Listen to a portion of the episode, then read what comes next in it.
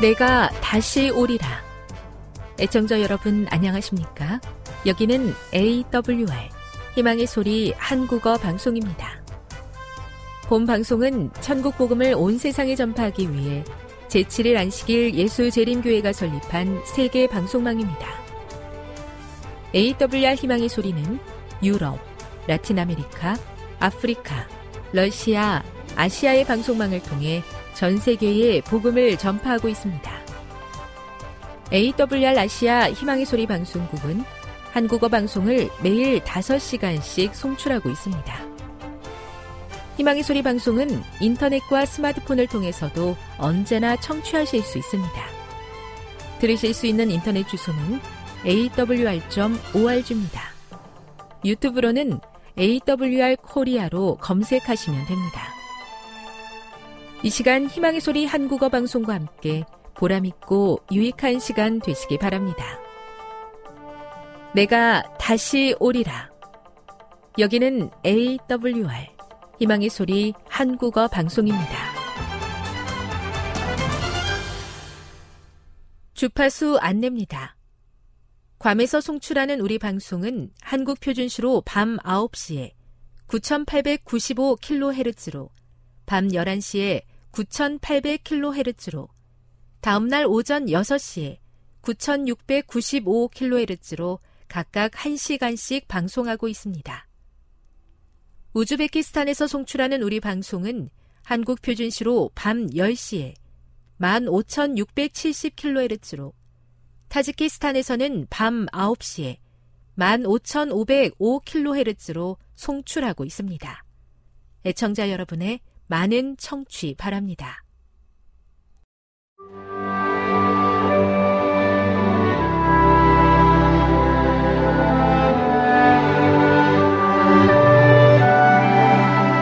읽어주는 교과 셋째 날 8월 23일 화요일 찬양하는 삶 우리에게는 평안한 상황에서 하나님을 찬양하는 일조차도 자연스러운 것이 아닐 수 있다.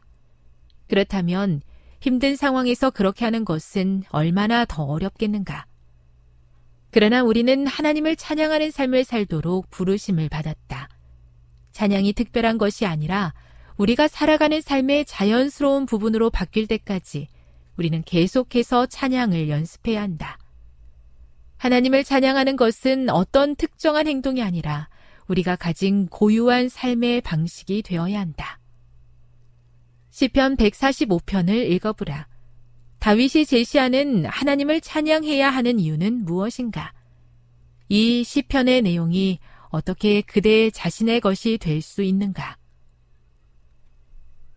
영국의 위대한 설교자 스펄전은 찬양의 연습이라는 책을 썼는데 이 책은 시편 145편 7절의 말씀에 기초하고 있다. 스펄전은 이 짧은 구절을 통해 우리의 삶에서 찬양을 개발하는 데 도움을 주는 세 가지 중요한 비결을 소개한다. 1. 우리는 주변을 둘러봄으로 찬양을 연습할 수 있다. 만약 주변을 둘러보지 않는다면 우리는 하나님을 찬양할 이유를 찾지 못할 것이다. 창조의 아름다움을 노래하는 천연계를 바라보라. 하나님을 찬양할 만한 무엇을 발견할 수 있는가?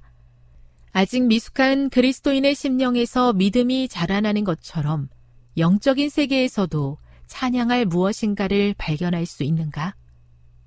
2. 우리는 우리가 본 것을 기억함으로 찬양을 연습할 수 있다. 만약 우리가 찬양의 분위기 안에서 살기를 원한다면 우리는 찬양할 이유를 기억할 수 있어야 한다. 어떻게 하면 하나님의 선하심과 그분에 관한 진리가 우리 생각 속에서 사라지지 않도록 하나님에 관한 위대한 것들을 기억할 수 있는가?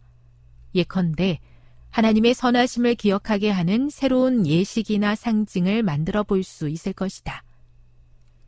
3. 우리는 찬양의 말을 소리 내 말함으로써 찬양을 연습할 수 있다. 찬양은 머리로만 하는 것이 아니다. 찬양은 우리의 입에서 나와 우리 주변의 사람들에게 들려지는 것이다.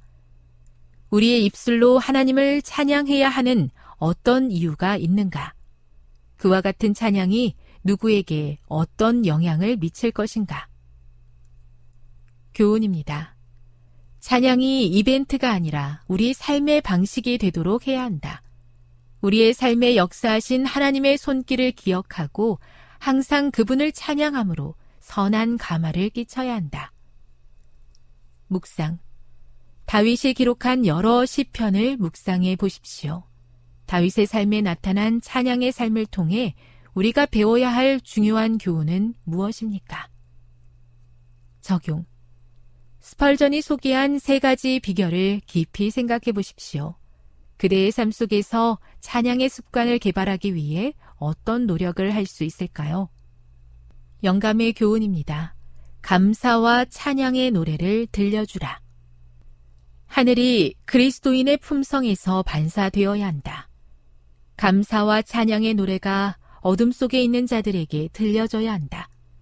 복음의 기쁜 소식을 위하여 그 약속과 보증을 위하여 우리는 다른 사람들에게 선을 행하고자 노력함으로써 우리의 감사를 나타내야 한다. 이렇게 함으로써 지치고 낙담하고 고통받는 영혼들에게 하늘의 의의 빛을 전달하게 될 것이다. 교회 증언 9권 30일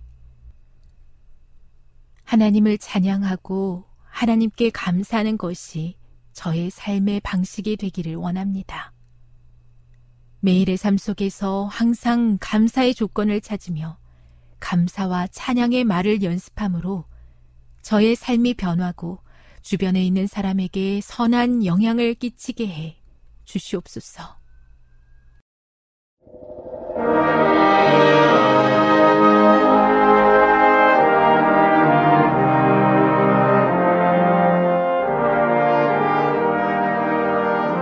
청자 여러분 안녕하십니까 하나님의 귀한 말씀으로 감동과 은혜를 나누는 이 시간입니다 먼저 하나님의 말씀 요한복음 3장 14절로 15절의 말씀을 읽어드리겠습니다 모세가 광야에서 뱀을 든 것 같이 인자도 들려야 하리니 이는 저를 믿는 자마다 영생을 얻게 하려 하심이니라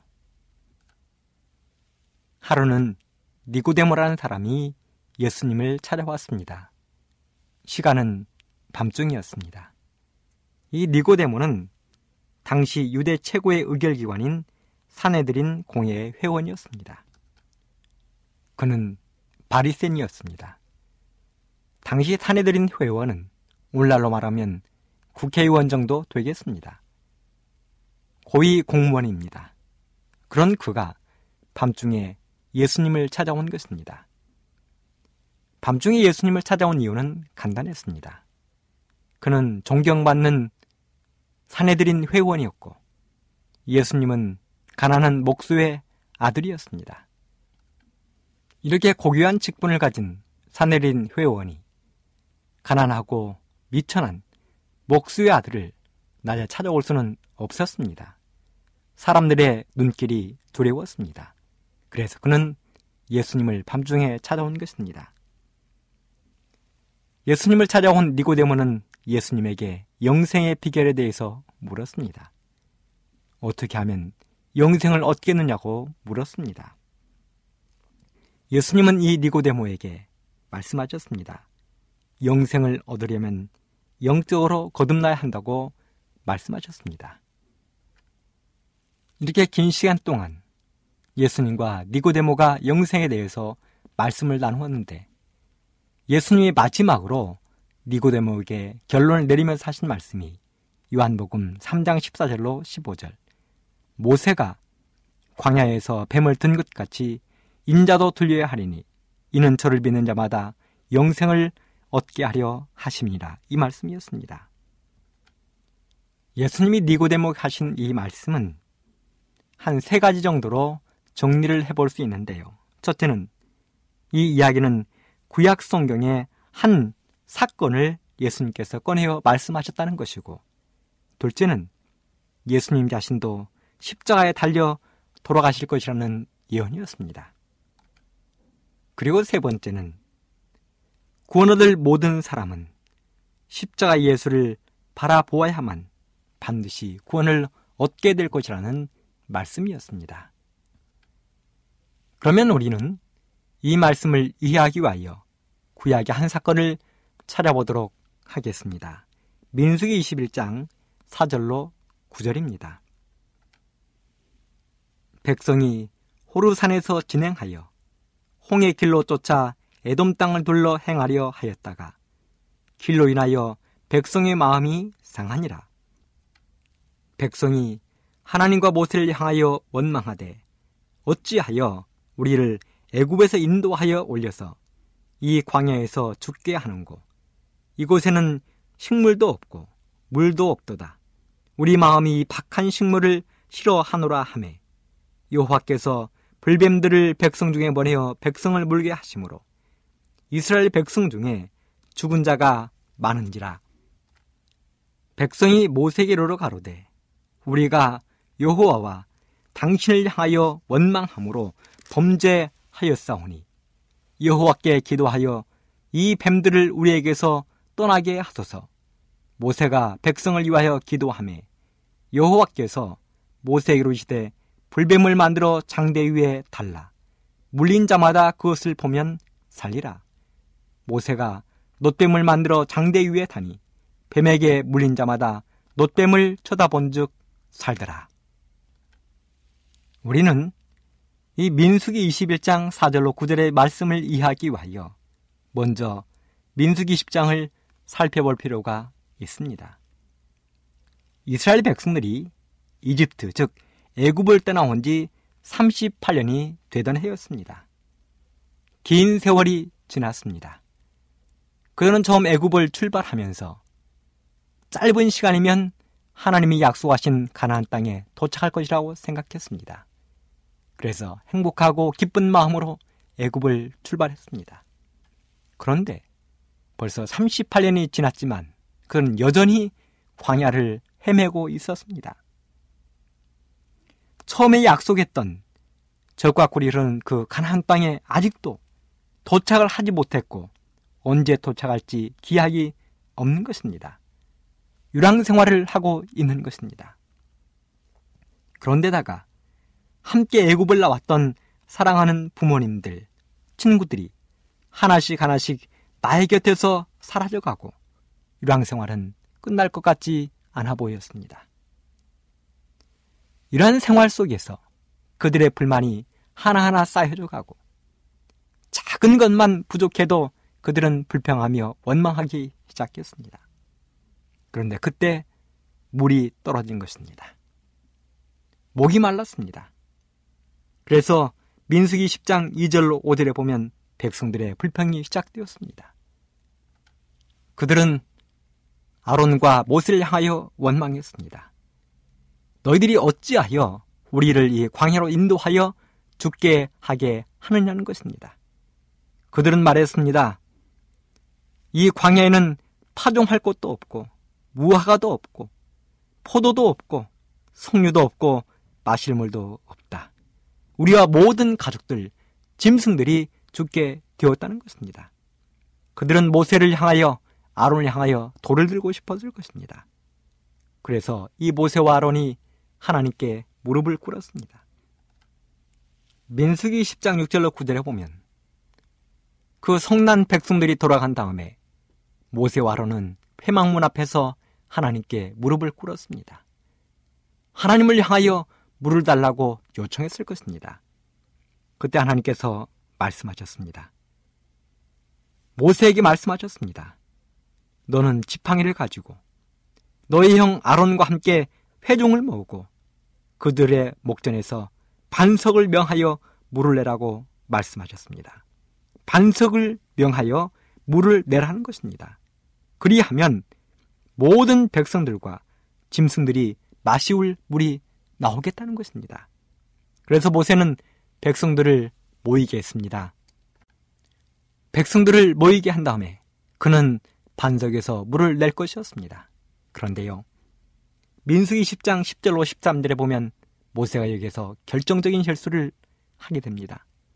하나님은 말씀하셨습니다. 반석을 명하여 물을 내게 하라. 그리고 나온 물을 가지고 백성들을 먹이고 짐승들을 먹이라는 것입니다. 그런데요. 모세는 여기에서 머리끝까지 화가 난 나머지 반석을 두 번 쳤습니다. 반석을 두 번 쳐서 물을 나게 했습니다. 모세는 반석을 지팡이로 쳐서는 안 될 것이었습니다. 하나님께서 반석을 명하여 물을 내라 한 것인데요. 모세는 반석을 친 것입니다. 물론 하나님께서는 물을 주셨습니다. 모든 백성들이 마시고 짐승들이 마시울 물을 주셨습니다. 하지만 모세는 이 실수로 인하여 그가 살아서 가나안 땅에 들어가지 못할 것이라는 엄청난 말씀을 듣게 되었습니다. 이렇게 해서 그들은 목마름을 해결했습니다.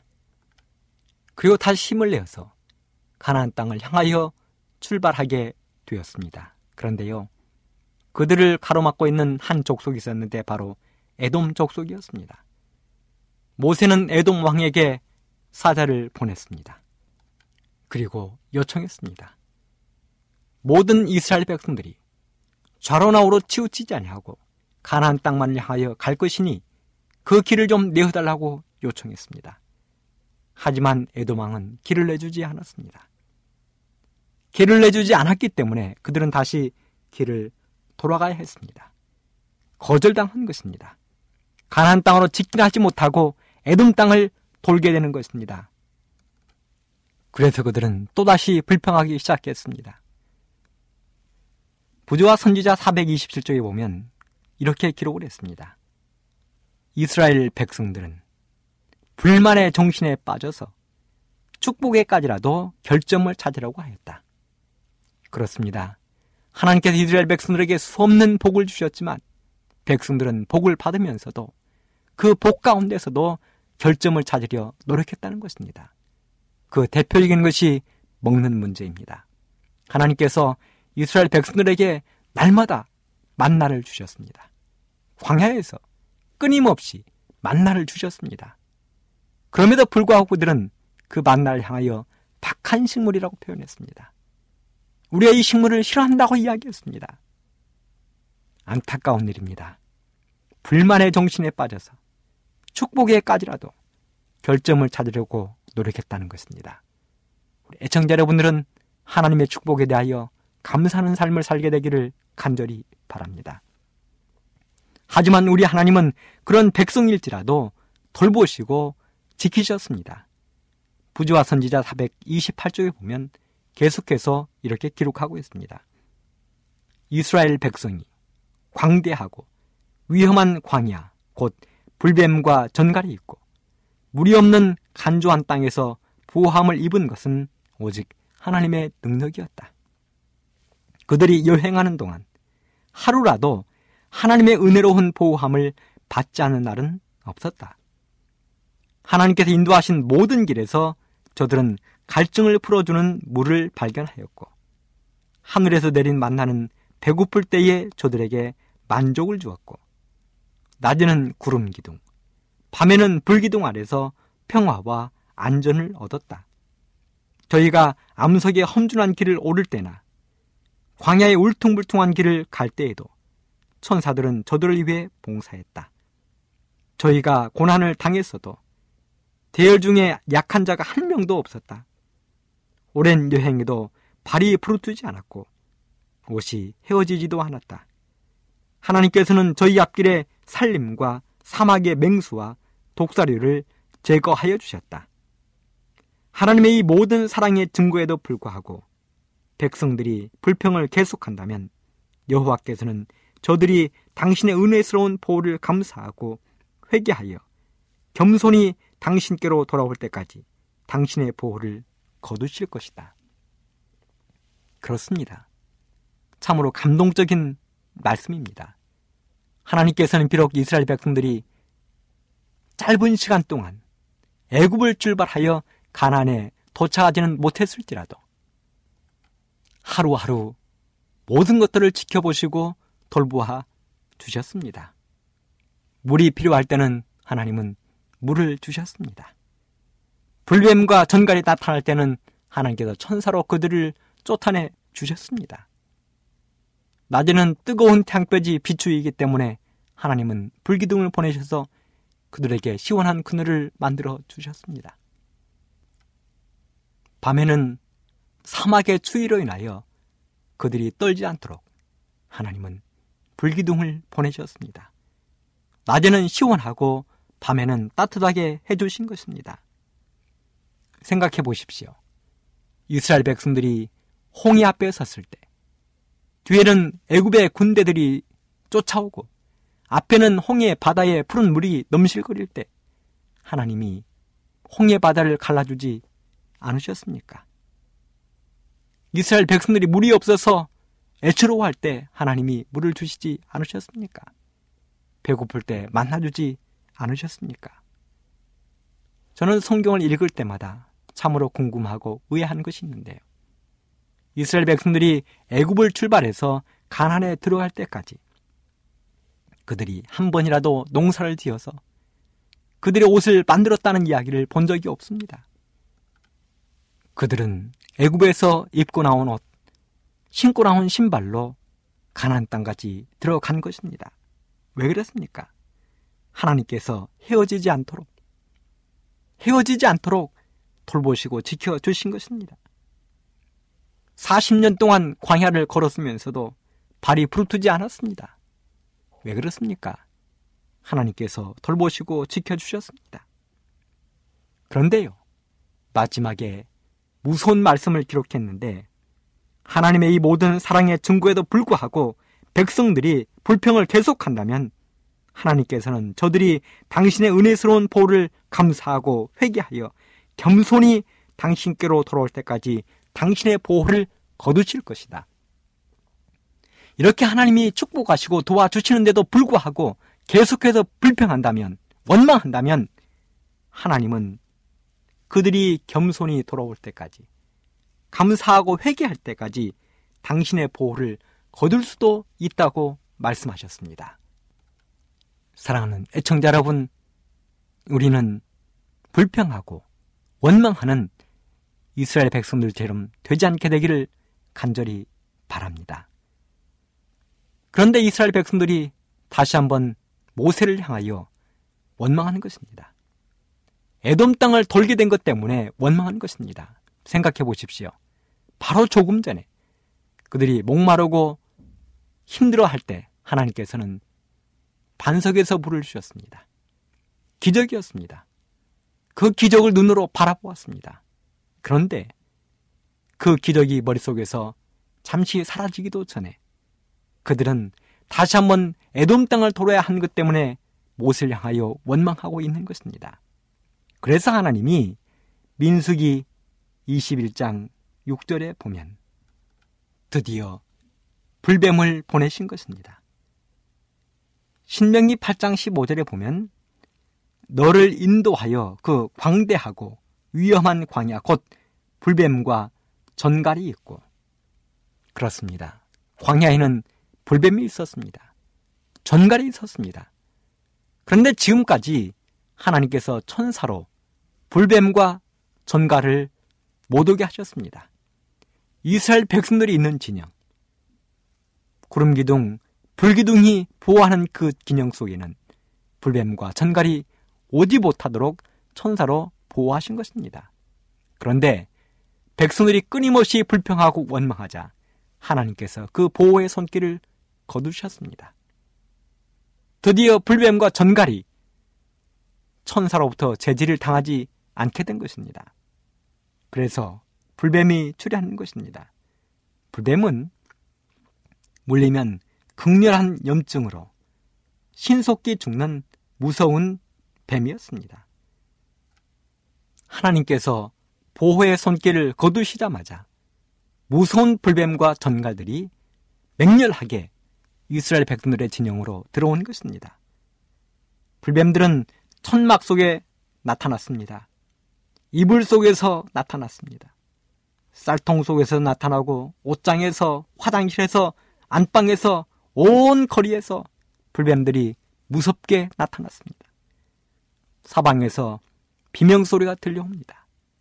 어른 아이 할 것 없이 이 불뱀으로 인하여 불뱀의 물림으로 인하여 고통 속에 빠지게 되었습니다. 그러자 백성들이 간구했습니다. 민수기 21장 7절에 있는 말씀을 한번 살펴보도록 하겠습니다. 백성이 모세에게로 가로되 우리가 여호와와 당신 향하여 원망함으로 범죄하였사오니 여호와께 기도하여 이 뱀들을 우리에게서 떠나게 하소서. 백성들이 모세를 향하여 외쳤습니다. 살려주십시오. 우리가 당신에게 죄를 지었습니다. 하나님께 죄를 지었습니다. 살려주십시오. 당신이 하나님께 기도하여 이 뱀들을 우리에게 떠나게 해달라고 하나님께 말씀드려 주십시오. 애청자 여러분, 이럴 때 어떻게 하면 좋겠습니까? 민수기 21장 8절로 9절에 있는 말씀을 계속 보도록 하겠습니다.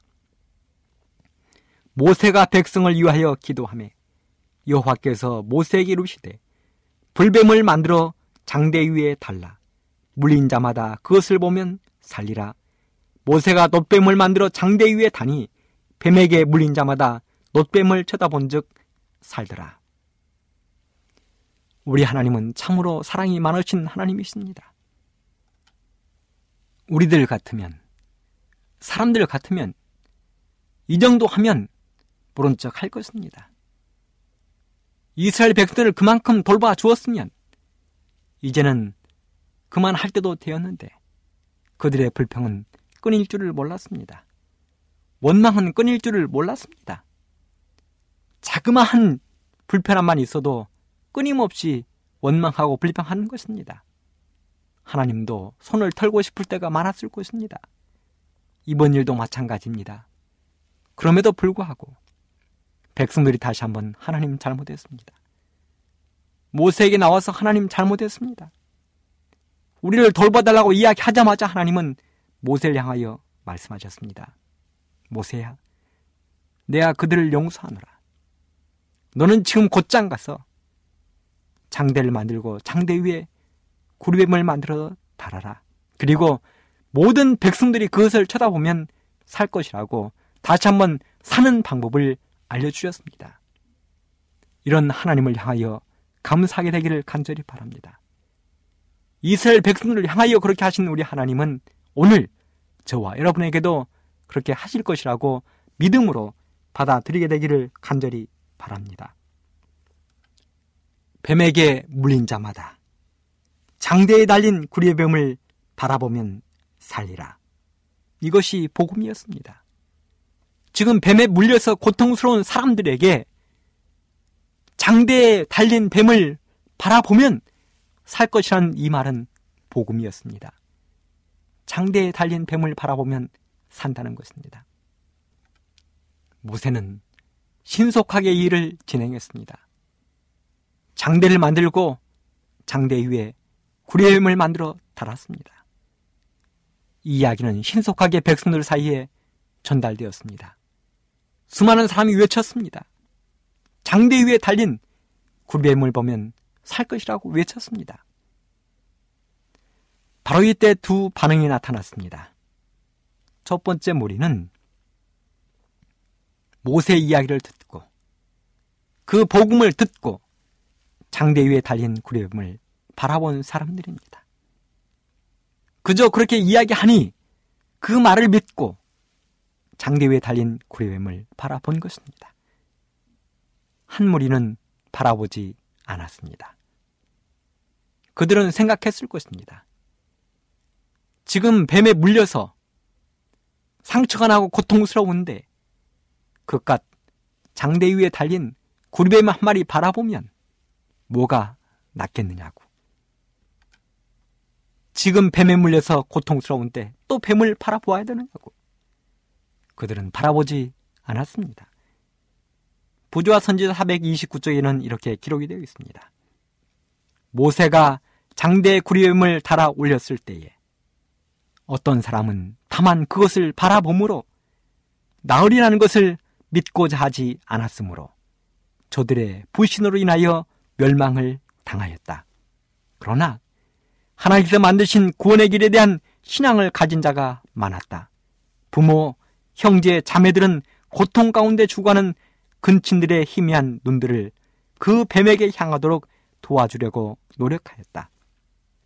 비록 힘없이 죽어가는 사람들일지라도 한 번 쳐다보기만 하면 저들은 완전히 회복되었다.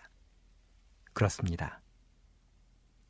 이 복음을 듣고 그저 바라보기만 하면 그들은 불뱀의 고통으로부터 사망이 얻은 그림자로부터 해방을 입었습니다. 그들이 바라볼 수 있는 힘이 없을 때는 가족 중에 누군가가 부모, 형제, 자매 중 누군가가 그의 얼굴을 들어서 불뱀을 바라보도록 향하여 놓기만 해도 그들은 완전히 회복되었습니다. 하지만 불신한 사람들, 믿지 않는 사람들은 사망의 어두운 구렁텅이에서 빠져나오지 못했습니다. 사랑하는 여러분, 이 놋뱀의 치료의 능력이 있었겠습니까? 놋뱀이 그들을 살릴 능력이 있었겠습니까? 절대 그렇지 않습니다. 여기서 놋뱀을 바라보라는 것은 그들의 믿음을 나타내라는 것입니다. 하나님께서는 믿음을 보셨습니다. 순종을 보셨습니다. 마찬가지로 십자가 구원의 능력이 있는 것이 아닙니다. 십자가 구원을 주는 게 아닙니다. 바로 그 십자가에 달리신 예수 그리스도를 바라볼 때 그의 믿음을 통하여 구원이 이르게 되는 것입니다. 그러므로 사랑하는 애청자 여러분, 여러분의 삶 속에서 매일매일을 십자가 위에 달리신 예수 그리스도를 바라보는 생활하게 되기를 간절히 바랍니다.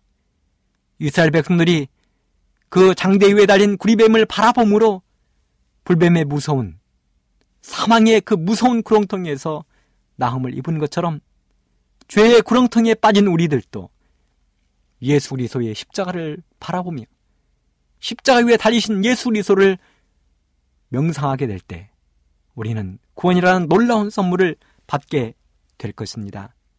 십자가, 십자가 위에 달리신 예수, 그 예수 그리스도가 항상 여러분들의 눈앞에 아른거리게 되기를 간절히 바랍니다. 요한복음 3장 14절 15절에 이렇게 말씀했습니다. 모세가 광야에서 뱀을 든 것 같이 인자도 들려야 하리니 이는 저를 믿는 자마다 영생을 얻게 하려 하심이니라. 요한복음 6장 37절 내게 오는 자는 내가 결코 내어 쫓지 아니하리라. 그렇습니다. 우리 예수님은 어떠한 죄인일지라도 불평 불만하고 원망하고 사람을 괴롭게 한 사람일지라도 예수님께 나아가기만 하면 예수님은 내어 쫓는 법이 없으십니다. 사도행전 4장 12절 천하 인간의 구원을 얻을 만한 다른 이름을 우리에게 주신 일이 없습니다. 그렇습니다. 우리가 구원을 수 있는 유일한 방법은 예수님께 나아가는 것입니다. 살 수 있는 유일한 방법은 십자가 위에 달리신 예수님을 바라보는 것입니다. 요한복음 14장 6절 예수께서 가라사대 내가 곧 길이요 진리요 생명이니 나로 말미암지 않고는 아버지께로 올 자가 없느니라. 그렇습니다. 하나님께 나아가는 유일한 길은 유일하게 안전한 길은 예수님이십니다. 예수님이 길이 되십니다. 예수님은 진리이십니다. 예수님은 생명이십니다. 그 예수님을 여러분들의 개인의 구조로 맞아들이게 되기를 간절히 바랍니다. 부조화 선지자 431쪽 바라보고 생명을 얻으라. 예수께서는 당신께 나오는 모든 사람은 모두 구원하시겠다고 보증하셨다. 비록 무수한 사람이 주님의 은혜를 거절할지라도 주님의 공로를 의지하는 자는 한 사람이라도 멸망을 당하도록 버려두지 않을 것이다. 이 땅에 사는 수많은 사람들이 예수님을 거절하고 예수 믿기를 주저할 때 그 중에서 단 한 사람이라도 예수님께 나오면 예수님은 그 한 사람이라도 반드시 놓치지 않고 구원하겠다고 약속하셨습니다. 어두운 밤중에 사람들의 눈을 피하여 예수님을 찾아온 그 니고데모, 그 니고데모의 예수님은 구원의 길을 말씀하셨습니다. 그를 구원하셨습니다. 불평하고 원망하던 백성들을 향하여 예수님께서는 장대를 세우고 구리엠을 달라고 말씀하셨습니다. 쳐다보면 살 것이라고 말씀하셨습니다. 그리고 살게 하셨습니다. 바로 그 예수님께서 오늘 우리를 초청하십니다. 십자가 위에 달리신 예수님을 바라보라고 초청하십니다. 구림을 바라보던 백성들이 구원을 얻은 것처럼 오늘 우리도 매일매일 매 순간마다 예수님의 십자가를 바라봄으로 십자가 위에 달리신 예수님을 바라봄으로 구원 얻게 되는 모든 분들 되기를 간절히 바라면서 오늘 말씀을 마치도록 하겠습니다. 감사합니다.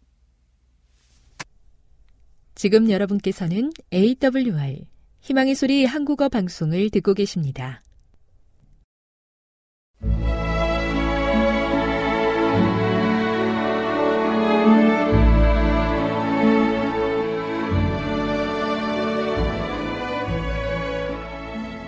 애청자 여러분 안녕하십니까? 명상의 오솔길의 유병숙입니다. 이 시간은 교회를 사랑하시고 돌보시는 하나님의 놀라운 능력의 말씀이 담긴 엘렌지 화이처 교회 증언 1권을 함께 명상해 보겠습니다. 교역자의 아내 많은 사람들은 하나님의 재단에서 희생 제물을 훔쳤다. 그들은 세상을 사랑하고 세상의 이득과 이익을 사랑한다. 그러므로 완전한 변화가 없으면 세상과 함께 멸망할 것이다. 하나님께서는 그들에게 재물을 빌려주셨다. 그러므로 그 재물은 그들의 것이 아니다. 하나님께서는 그들을 청지기로 삼으셨다. 그럼에도 불구하고 그것을 자신들의 것이라고 주장하고 저장해 둔다. 그러나 하나님의 번영케 하시는 손이 그들에게서 제거되자 얼마나 신속하게 그것은 그들에게서 옮겨져 가고 한순간에 사라져버리고 말았던가. 하나님을 위한 희생과 진리를 위한 자아부정이 있어야 한다. 인간은 얼마나 연약하고 보잘 것 없는가. 인간의 팔은 얼마나 허약한가. 나는 미구의 인간의 거만이 낮아지고 인간의 교만이 꺾일 것을 보았다. 왕들과 귀족들과 부자와 가난한 자들이 한 가지로 굴복하고 황폐케 하는 하나님의 재앙이 그들 위에 내릴 것이다. 교회 증언 3호 열심을 내어 회개하라. 사랑하는 형제 자매들에게 주님께서는 현재 미지근한 상태에 있는 교회에 관하여 몇 가지 것들을 나에게 보여주셨다. 그러므로 그것을 그대들에게 말하고자 한다. 이상 가운데서 교회가 내 앞에 나타났다. 천사는 교회에 대하여 예수님께서 열심을 내어 회개하라고 하신다라고 말했다. 나는 이 일이 진지하게 이루어져야 할 것을 보았다. 회개해야 할 것이 있다. 세속적 마음, 이기심, 탐심 등이 하나님의 백성들의 영성과 생명을 잠식해왔다. 지나간 몇 년 동안 하나님의 백성들의 위험은 세상을 사랑하는 것이었다. 여기에서 이기심과 탐심의 죄악이 싹더 나왔다. 이 세상에 속한 것을 많이 얻으면 얻을수록 더 많은 애정을 세상에 둘 뿐 아니라 더 많은 것을 얻기 위하여 노력한다. 천사는 말하였다. 약대가 바늘귀로 들어가는 것이 부자가 하나님의 나라에 들어가는 것보다 쉬우니라. 그러나 마지막 경고의 기별을 세상에 전하고 있음을 믿노라고 공언하는 많은 사람들이 약대가 바늘귀로 들어가는 것이 부자가 하나님의 나라에 들어가는 것보다 쉬우리라고 한 그 처지에 자신을 두기 위하여 온 힘을 다하여 노력하고 있다. 이 세상의 보안은 올바르게 사용하면 축복이 된다.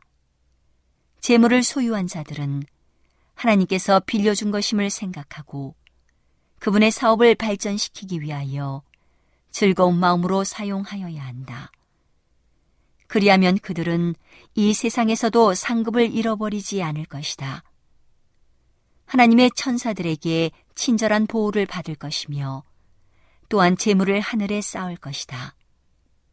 나는 사탄이 진리를 믿노라고 공언하는 어떤 사람들에게 있는 독특하고 이기적이고 탐욕적인 기질을 주목한 후 그들의 앞길에 번영을 던져주고 세상의 불을 제공함으로써 시험할 것을 보았다. 사탄은 그들이 타고난 기질을 극복하지 못하면 재물을 사랑함으로 걸려 넘어져서 우상을 섬길 것을 안다. 사탄의 목적은 자주 성취된다. 세상을 사랑하는 강한 마음은 진리를 사랑하는 마음을 정복하거나 삼켜버린다.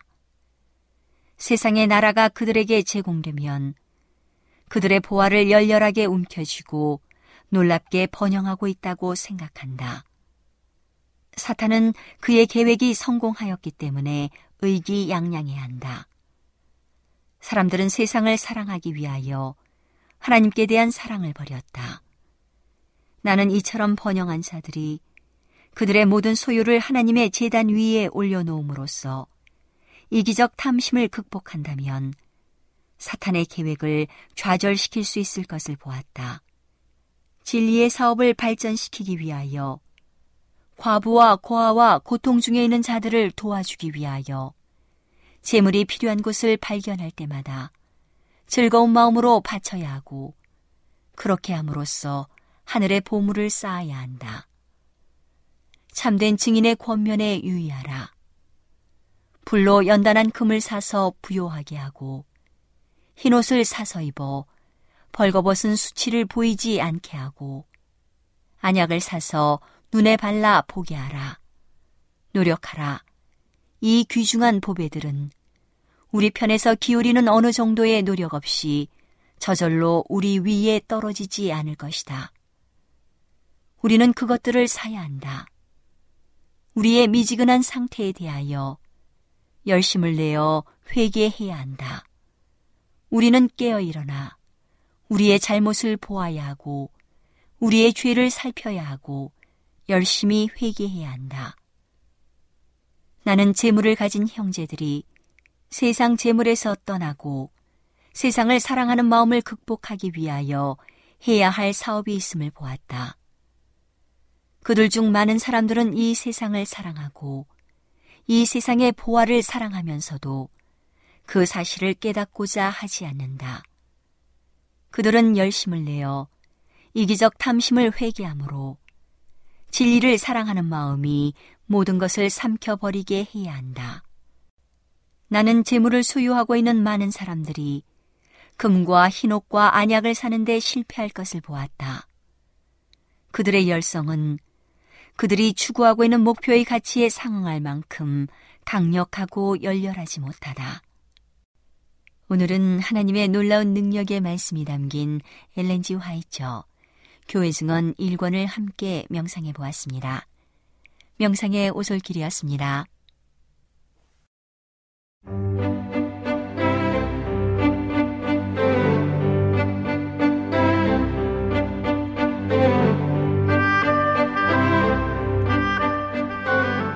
여러분 안녕하세요. 신비한 자연에서 몇 가지 주제를 골라 소개해 드리는 아름다운 세계 시간. 저는 진행의 송은영입니다. 예로부터 귀하게 활용되어 온 뽕나무는 상목 혹은 오디나무라고도 하며 온대와 아열대 지방에서 약 30여 종이 자라고 있습니다. 아시아의 한국에서는 야생에서 자라는 산뽕나무와 돌뽕나무, 몽고 뽕나무가 있으며 어린 가지에 잔털이 없는 것이 특징으로 집 주변이나 마당에 뽕나무를 많이 심었습니다. 재배종 뽕나무는 누에를 키우기 위해 심는데 뽕나무 잎이 누에의 먹이로 이용됩니다. 작은 가지는 회색빛을 띤 갈색 또는 회색빛을 띤 흰색입니다. 뽕나무 잎은 어긋나며 달걀 모양의 원형 또는 긴 타원 모양 원형으로 3개에서 5개로 갈라지고 길이는 10cm 정도로 가장자리에 둔한 톱니가 있고 끝은 뾰족합니다. 입자루와 더불어 뒷면 맥 위에는 잔털이 있고 표면은 거칠거나 밋밋하게 평활하며 잎을 자르면 유즙이 나옵니다. 꽃은 암수 땅그루 또는 암수 한 그루로 잎 겨드랑이에 황록색의 꽃 이삭이 달립니다. 숫꽃 이삭은 세 가지 밑부분의 겨드랑이에 꼬리처럼 생긴 미상 꽃차례로 달려 밑으로 처집니다. 암꽃 이삭은 길이가 5에서 10mm이며 암술대가 거의 없고 암술머리는 두 개입니다. 뽕나무의 열매 오디는 6월에 액질의 핵과가 원형이나 타원형으로 달려 검은 자주색으로 익습니다. 야생종은 산뽕이라 하여 높이가 10m 이상 되기도 하지만 재배종은 매년 가지치기를 하기 때문에 관목의 모양을 이룹니다. 뽕나무는 양잠뿐만 아니라 공업용, 식용, 약용으로 이용됩니다. 열매는 단맛이 있어 먹을 수 있고 잎은 누에의 사료, 나무 껍질은 황색 염료, 그리고 목재는 뒤틀림이 적어 장롱이나 경대, 악기 등의 가구재와 세공재로 쓰입니다. 잎을 상엽, 뿌리 껍질을 상백피라 부르며 약재로 쓰는데 흙 밖으로 나온 뿌리는 사용하지 않습니다. 땅속 뿌리를 채취하여 바깥쪽 껍질을 긁어낸 뒤에 속에 흰 껍질을 벗긴 백피만을 씁니다. 뽕나무 겨우살이는 상상기생이라 하며 귀중한 약재로 취급하여 약으로 쓸 때는 탕으로 하거나 산재 또는 환재로 만들고 약재를 다룰 때 쇠붙이 도구를 사용하지 않습니다. 뽕나무는 폭넓게 효염을 발휘하는 약재이며 소화기와 순환계, 신경계, 호흡기 질환에 좋아서 감기로부터 시작하여 갱년기 장애와 건망증, 고혈압, 관절염, 관절통, 기관지염, 기관지 천식, 기미, 주근깨, 편두통, 기억력 감퇴, 뇌졸중, 당뇨병, 당뇨지갈, 두통, 마비, 신경통, 시력감퇴, 신장병, 심장병, 아구창, 안명경련, 안질, 야뇨증, 어혈, 오한, 요통, 원기부족, 원형 탈모, 월경 불순, 유방염, 폐결핵, 폐렴, 풍습, 황달, 비만, 무좀, 노이로제, 경련, 소화간질, 백일해, 변비, 열병, 천식, 해열 등 매우 많은 질환에 광범위하게 영향을 미칩니다.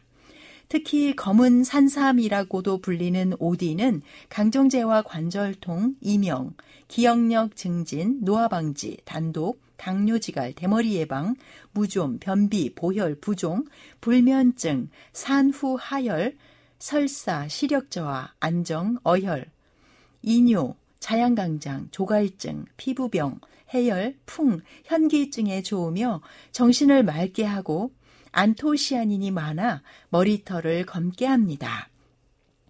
오디는 오들개라고 부르기도 하며 한자로는 상심이라 하는데 크기가 약 1.5에서 2.5cm이며 장과로 생김새는 포도와 비슷한 모양을 띠고 있습니다. 처음에는 연한 녹색에서 점차 붉은 색으로 자라다가 완전히 익으면 붉은 빛이 섞인 검붉은 색으로 바뀝니다. 오디는 신맛과 단맛이 풍부하며 날것으로도 많이 먹습니다. 근래에는 오디잼을 만들어 먹거나 오디청을 만들어 오랫동안 섭취하기도 합니다. 오디에는 알코올을 분해하는 알라닌, 아스파라긴산이 함유되어 숙취에도 효과적이며 루틴과 가바 성분이 포함되어 콜레스테롤 수치를 낮추고 성인병을 예방하며 혈액으로 영양분이 충분히 공급되게 하고 탈모 예방에도 효과적입니다. 오디에는 비타민 A와 칼륨, 칼슘이 다량 함유되어 있습니다. 오디에 풍부한 안토시아닌은 노화를 방지할 뿐만 아니라 시력 개선에도 효과적입니다. 다만 성질이 차기 때문에 소량을 적절히 섭취해 줄 필요가 있습니다. 오디를 먹을 때는 연한 색깔의 옷을 조심해야 합니다. 혀는 물론이고 잇몸과 입술, 입 주변, 손 등이 온통 보라색으로 물들고 물로 씻어도 보라색의 흔적이 제법 오래 갑니다. 오디는 과육이 무른 탓에 장기 보관이 어려워서 제철 외에도 소비할 수 있도록 가공 처리가 필수적입니다. 산딸기와 함께 야생에서 자란 오디는 마트에서 판매되는 상품보다 그 향이 배로 강하고 새콤한 맛도 더하여 현저한 차이를 보입니다. 뽕나무는 오디를 비롯하여 잎과 뿌리, 나무와 나무에서 기생하는 벌레까지 모두 다 약재인 셈입니다. 뽕나무 잎을 삶은 물은 피부 질환을 치료하는 데 씁니다. 속껍질을 말리거나 태워 약으로 쓰며 기관지 질환 치료에 쓰이기도 합니다. 뿌리의 껍질을 벗겨 잘 씻고 말려 만든 약재는 이뇨제와 신부전개 약재로 씁니다. 뽕나무 잎은 10월에서 11월에 서리가 내린 후 따서 잘게 썰어 햇볕에 말려 차로 마시기도 하는데 당뇨와 같은 질환에 좋습니다. 뽕나무에서만 나오는 버섯이 바로 상황버섯입니다. 뽕나무는 활과 화살통의 재료로도 쓰이며 나무가 말라도 탄성이 높습니다. 뽕나무로 만든 바둑통도 덩달아 건강에 좋다 하여 값이 제법 나갑니다. 뽕잎은 누에의 주식이어서 비단을 얻는 데 필수적이죠. 성경 속에 등장하는 뽕나무는 돌 무화과 나무를 말하는데 기존의 무화과와는 종이 다르지만 열매는 무화과와 거의 흡사하여 돌 무화과 나무로 불립니다. 오디나무보다는 무화과 나무에 가까운 성경시대의 뽕나무는 여리고에서 예수님이 보고 싶어 사케오가 올라갔던 바로 그 나무입니다. 하지만 확실하게 뽕나무과에 속해 있습니다. 무화과 나무가 3m에서 5m가량 자란다면 돌 무화과 나무는 10m가 넘게 자라기도 하며 줄기가 굵고 키가 큽니다. 돌 무화과 나무는 1년에 6번에 걸쳐 열매를 맺기 때문에 가난한 이들에게 중요한 식재 중의 하나였습니다. 돌 무화과 나무는 가지가 사방으로 뻗어나가기 때문에 넓은 그늘을 만들어줍니다. 열매가 보이기 시작하면 농부는 못과 같은 도구로 열매에 흠집을 내 안에 있는 에틸렌 가스를 방출시킵니다. 그러면 열매가 더 커지고 맛도 좋아지기 때문입니다. 그대로 두면 열매는 손톱보다 좀 더 큰 정도의 작은 열매를 맺을 뿐 아니라 기생벌이 열매 안에 알을 낳아 망치게 됩니다. 하지만 흠집을 내면 3배에서 8배 효과를 내기 때문에 돌 감람나무 열매를 찌르는 일은 중요한 작업이었습니다. 누가복음 19장 8절에는 사케오가 서서 죽게 여짜오되 주여 보시옵소서 내 소유의 절반을 가난한 자들에게 주겠사오며 만일 누구의 것을 속여 빼앗은 일이 있으면 네 갑절이나 갚겠나이다 라고 기록되어 있습니다. 뽕나무 덕분에 예수님을 모시게 된 사케오는 양심에 들렸던 음성을 따라 곧바로 회개에 합당한 열매를 내었습니다. 사케오에게 일어난 삶의 변화가 우리의 것이 되기를 바랍니다. 지금까지 아름다운 색이었습니다. 안녕히 계십시오.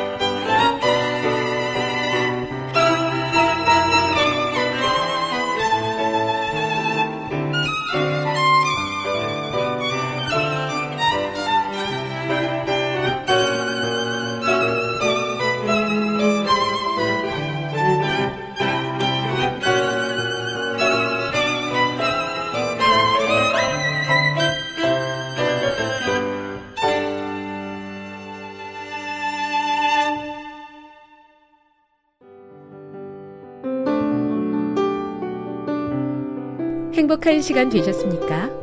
지금까지 여러분께서는 AWR 희망의 소리 한국어 방송을 청취하셨습니다. 방송을 청취하시고 문의를 원하시는 분은 우편번호 02461 대한민국 서울시 동대문구 이문로 1길 11 희망의 소리 방송부 앞으로 편지나 엽서를 보내주시거나 지역번호 02-3299-5296에서 8번으로 전화 주시기 바랍니다. 지금까지 함께 해주신 애청자 여러분들께 감사드립니다. 애청자 여러분, 다음 이 시간까지 하나님 안에서 늘 평안하십시오. 감사합니다. 내가 다시 오리라. 여기는 AWR 희망의 소리 한국어 방송입니다.